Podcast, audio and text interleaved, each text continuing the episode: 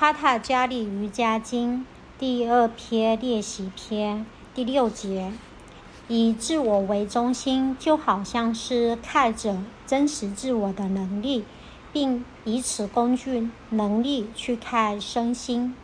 在这里，帕塔加利解释什么是以自我为中心自我主义。自我是真实自我在心灵上的反应，两者似乎是一样的。其实，一个原始的，另一个是复制的印象；一个是原始的，另一个是复制的印象。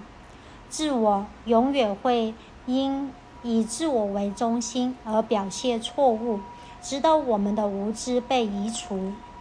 我们时常，我时常引用两个 “I” 字：小写的 “I” 小我和大写的 “I” 大我。有什么区别呢？只是一个小点，一点自我的缺点，自我的缺点。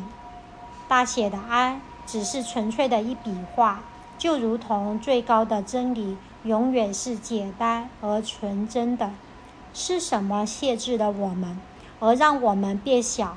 只是那一个小点而已。小写 I 字上面的那一个小点，没有那一点。我们永远都是很好的，永远是大写的 I 大我。所有的瑜伽练习都只是为了去掉那一个点，多么简单啊！在我们的生命中，所有的困难与混乱都可不花时间去除，只要去掉那一点就好。但准备的工作却得花上一段时间，有许多时候。我们往上爬的目的，只是为了滑下来。有的时候，我们一直往上提升自己，却忘了带橡皮擦把那一点擦掉。所以，我们必须再下来。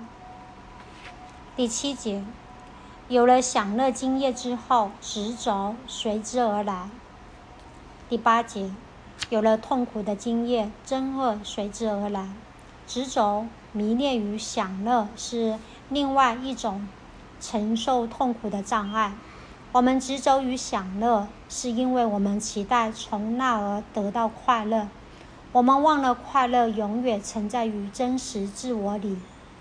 当我们期待外在、自外在的事物得到快乐时，我们对那些事物就产生了执着、迷恋。但当我们发现这些事物会让我们不快乐时，就会对他们产生憎恶、厌恶。这一个我们喜欢，是因为它好像可以带来快乐；另一个我们不喜欢，因为它好像会带来不愉快。所以，执着与憎恶、喜欢与不喜欢，在灵性道路上都是障碍。每一个人都希望快乐，我们是否能找到任何不希望快乐的生命？在大热天，即使你把一只小毛虫放在太阳下，它也会立刻爬向阴凉处。如果我们将一盆植栽放在室内，它会慢慢、慢慢的将叶片转向亮光处，因为它也要快乐。快乐好像是这个世界所有生命的基本需求，但却很少有人能找到它。为什么呢？因为快乐就像麝香。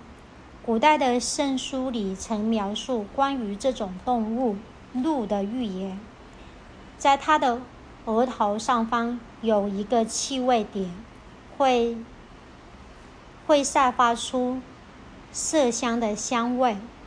他却为了找寻这种气味而跑来跑去，浑然不知这种气味是发自自己的额头。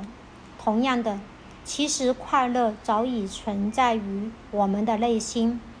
不论我们到哪里，都会将快乐反映在人和事物上。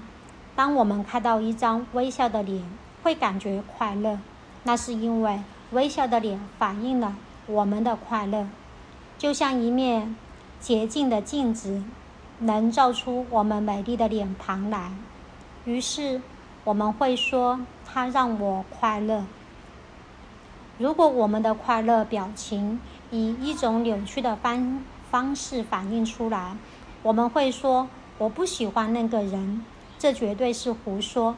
没有人能够给予我们快乐或不快乐，它只能反映或扭曲我们自己内在的快乐。